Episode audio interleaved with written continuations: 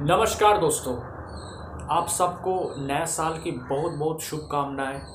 मेरा ये उम्मीद है, ये दुआ है कि ये नया साल 2022 आप सबके लिए बहुत अच्छा हो, बहुत बहुत बहुत ही खुशी लेकर आए। So wish you all a very happy new year दोस्तों 2022 में, फरवरी या मार्च में पाँच राज्यों में विधानसभा चुनाव होना है और ये बहुत ही क्रूशल है सारे पार्टीज़ के लिए। वो पाँच स्टेट कौन सा है?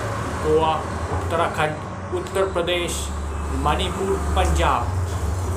इनमें से चार ऐसा स्टेट है जहाँ बीजेपी की सरकार है और एक पंजाब ऐसा स्टेट है जहाँ कांग्रेस की सरकार चल रहा है। तो कांग्रेस, बीजेपी, आम आदमी पार्टी, तृणमूल कांग्रेस सबके लिए ये जो पाँच राज्यों का विधानसभा चुनाव है, वो बहुत ही क्रूशल है। अब बात करते हैं पहले गोवा की। दोस्तों, गोवा में अभी बीजेपी की सरकार है और वह मेन अपोजिशन पार्टी है कांग्रेस। लेकिन दो स्मॉल पार्टीज़ है, जैसे तृणमूल कांग्रेस और आम आदमी पार्टी। दोनों भी इस बार गोवा के चुनाव लड़ रहा है। और तृणमूल कांग्रेस तो गोवा में जाकर कांग्रेस के बहुत सारे लीडर्स को अपने पार्टी में ले लिया है। तो गोवा का जो पॉलिटिक्स है, अभी थोड़ा इंटरेस्टिंग मोड पर हो गया है। आम आदमी पार्टी और तृणमूल कांग्रेस का, कांग्रेस को गोवा चुनाव में लड़ने से जो एंटी बीजेपी वोट्स है, वो डिवाइड होने की चांस है और बीजेपी को इससे फ़ायदा हो सकता है। ये सारे लोग बोल रहा है। लेकिन गोवा में इस बार लड़ाई टफ है। बीजेपी की सरकार के खिलाफ भी बहुत बड़ा एंटी इनकम्बेंसी है। तो गोवा में इस बार लड़ाई टफ है, लेकिन अभी इस माहौल पर बीजेपी को थोड़ा एज है। बीजेपी को बहुमत मिलेगा या नहीं मिलेगा, ये तो देखा जाएगा, लेकिन अभी बीजेपी को स्मॉल एज है गोवा में। अब बात करते हैं पंजाब। दोस्तों, पंजाब में आपको सबको पता है कि पंजाब में कांग्रेस के साथ क्या चल रहा है। कैप्टन अमरिंदर सिंह, चार साल मुख्यमंत्री थे, उसके बाद उनको हटा दिया गया। सिद्धू के साथ उनका प्रॉब्लम था। सिद्धू पंजाब कांग्रेस का प्रेसिडेंट बन गए। अब, अभी पंजाब के मुख्यमंत्री है चरणजीत सिंह चन्नी।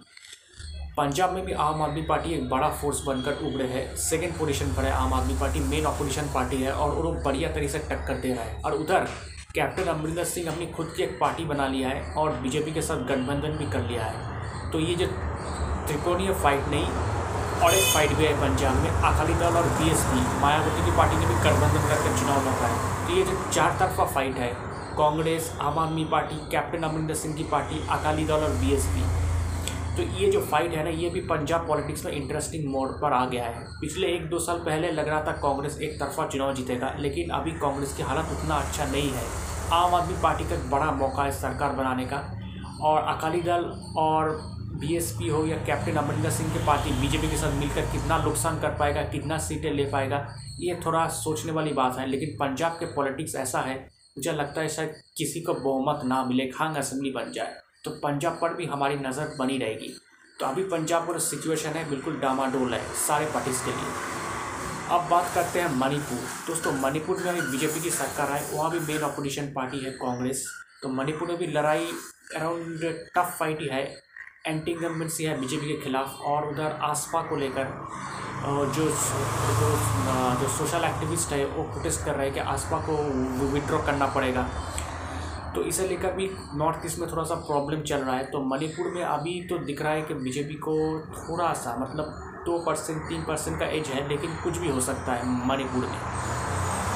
अब बात करते हैं उत्तराखंड की। उत्तराखंड में बीजेपी की सरकार है, वो आपको पता है, अभी सीएम है पुष्कर सिंह धामी। इससे पहले मुख्यमंत्री, दो मुख्यमंत्री बदले गए थे।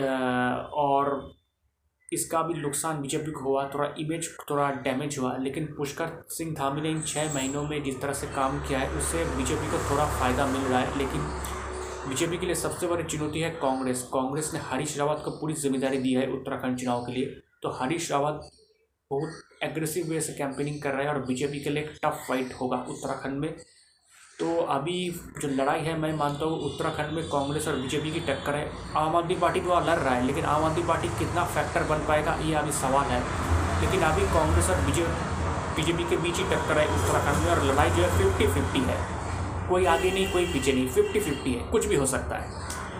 अब बात करते हैं उत्तर प्रदेश, जो सबसे बड़ा स्टेट है। 2024 लोकसभा चुनाव से पहले बीजेपी के लिए सबसे सबसे इम्पोर्टेंट स्टेट है। नरेंद्र मोदी के लिए, योगी आदित्यनाथ के लिए, जो उत्तर प्रदेश का मुख्यमंत्री है।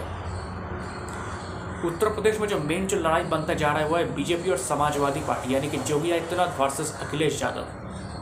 बाकी जो पार्टी है, मायावती, वो सिर्फ़ पॉकेट्स में रही गई है। कुछ एरियाज़ है जहाँ मायावती का वोट बैंक है, और कांग्रेस तो उस तरह से कुछ है ही नहीं है। प्रियंका गांधी बहुत कोशिश कर रहा है कि महिला वोटर को अपने पास लाने की, लड़की हूँ लड़ सकती हूँ ये सब स्लोगान दे रहा है, लेकिन कांग्रेस के लिए इस बार मुश्किल है। बीजेपी वर्सेस समाजवादी पार्टी एक पोलराइजेशन जैसा हो रहा है।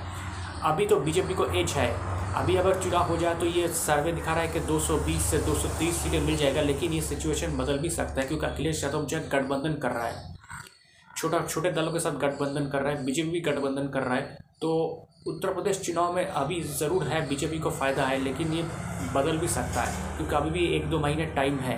तो उत्तर प्रदेश में बहुत कांटे की टक्कर होगी मुझे लगता है। ये भी जो भी जीतेगा बहुत ही सिलेंडर मार्जिन से जीतेगा। अगर किसी को ज़्यादा बहुमत मिल जाता है तो वो तो एक सरप्राइजिंग होगा अभी इस मौके पर। तो देखना पड़ेगा दोस्तों ये पाँच राज्यों के चुनाव के बारे, बारे में मैंने आपको बता दिया पाँच राज्यों में क्या हो सकता है। हम देखेंगे क्या होता है। तो 2022 जो है, भारतीय पॉलिटिक्स में एक गेम चेंजर बन सकता है। ये मेरा मानना है। दोस्तों, मेरा नाम प्रियोव्रत गांगुली है। मैं एक राजनीतिक विश्लेषक हूँ। तो आपको मेरा पॉलिटिकल एनालिसिस कैसा लग रहा है? अगर आप मुझे, मेरे एनालिसिस के बारे में या मुझे कोई का कमेंट करना चाहते, कोई मैसेज सेंड करना चाहते तो आप मुझे ईमेल कर सकते हैं। मेरा ईमेल आईडी आप देखना, मेरे प्रोफ़ाइल पर है। Mishti man nine eight the rate of G mail dot com Mishti man M I S T I M double A N nine eight the rate of G mail dot com शुक्रिया।